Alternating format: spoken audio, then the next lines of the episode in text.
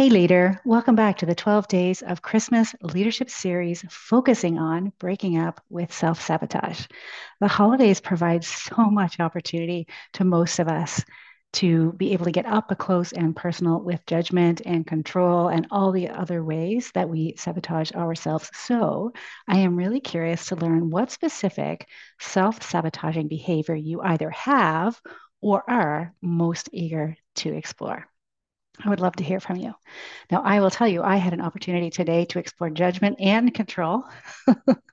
I'm training for a half marathon, which I've not done for a couple of years. And the tempo run I had today was not great. And my brain had so much judgment about all the things that I didn't do well. And I felt really frustrated with myself because I hadn't fueled my body well. And then I remembered that Christmas was yesterday, and beating myself self up was not providing any value. So I took the opportunity to have a little bit of empathy for the me that got out there and did the run. And I often remind my clients of this suffering is optional.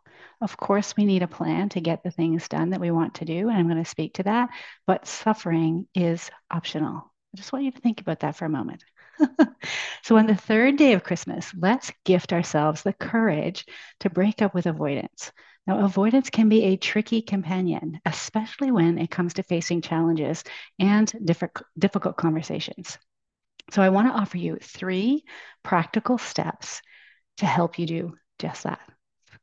The first step is acknowledging that the avoidance is present, that it's present in your life. Now, it might show up as procrastination, it might show up as distraction or a persistent feeling of discomfort when faced with a particular task or conversation or individual. And by recognizing avoidance, and more importantly, the feeling that comes up when you are avoiding something or someone, you are already taking the first step to overcoming it. Now, let's unwrap the second step.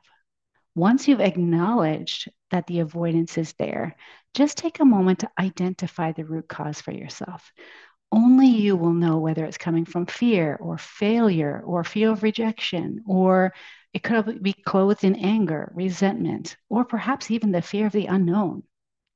Here's the key to it though truly understanding why you're avoiding a situation can provide really valuable insight into your mindset and pave the way for meaningful change that you know you want.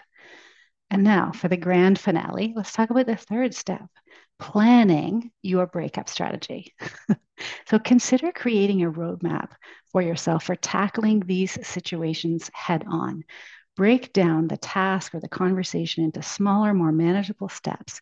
Set some realistic and specific goals and enlist support from friends, from mentors, from coaches, the people around you, and also celebrate the small victories along the way. I can promise you that the moment that you tackle whatever the thing is that you're avoiding, here's my hypothesis you will feel so much relief, which feels so much better, right? now, in my experience, and all of my clients' clients' experiences as well. Breaking up with avoidance is a process. It is not a one-time event.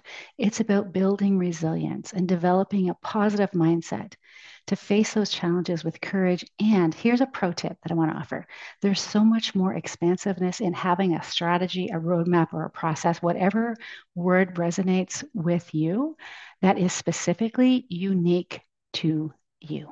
So, you figuring out what works for you, that is the best strategy. And if you want help doing this for yourself, join the Leadership Lens. Come join us. so, on the third day of Christmas, Give yourself the gift of growth by embracing change and breaking up with avoidance. Create an avoidance plan. Maybe list three tasks that you have been avoiding and break them down into smaller, manageable steps. Tackle one task each day. And you might even ask yourself, what are you willing to do? What are you willing to do?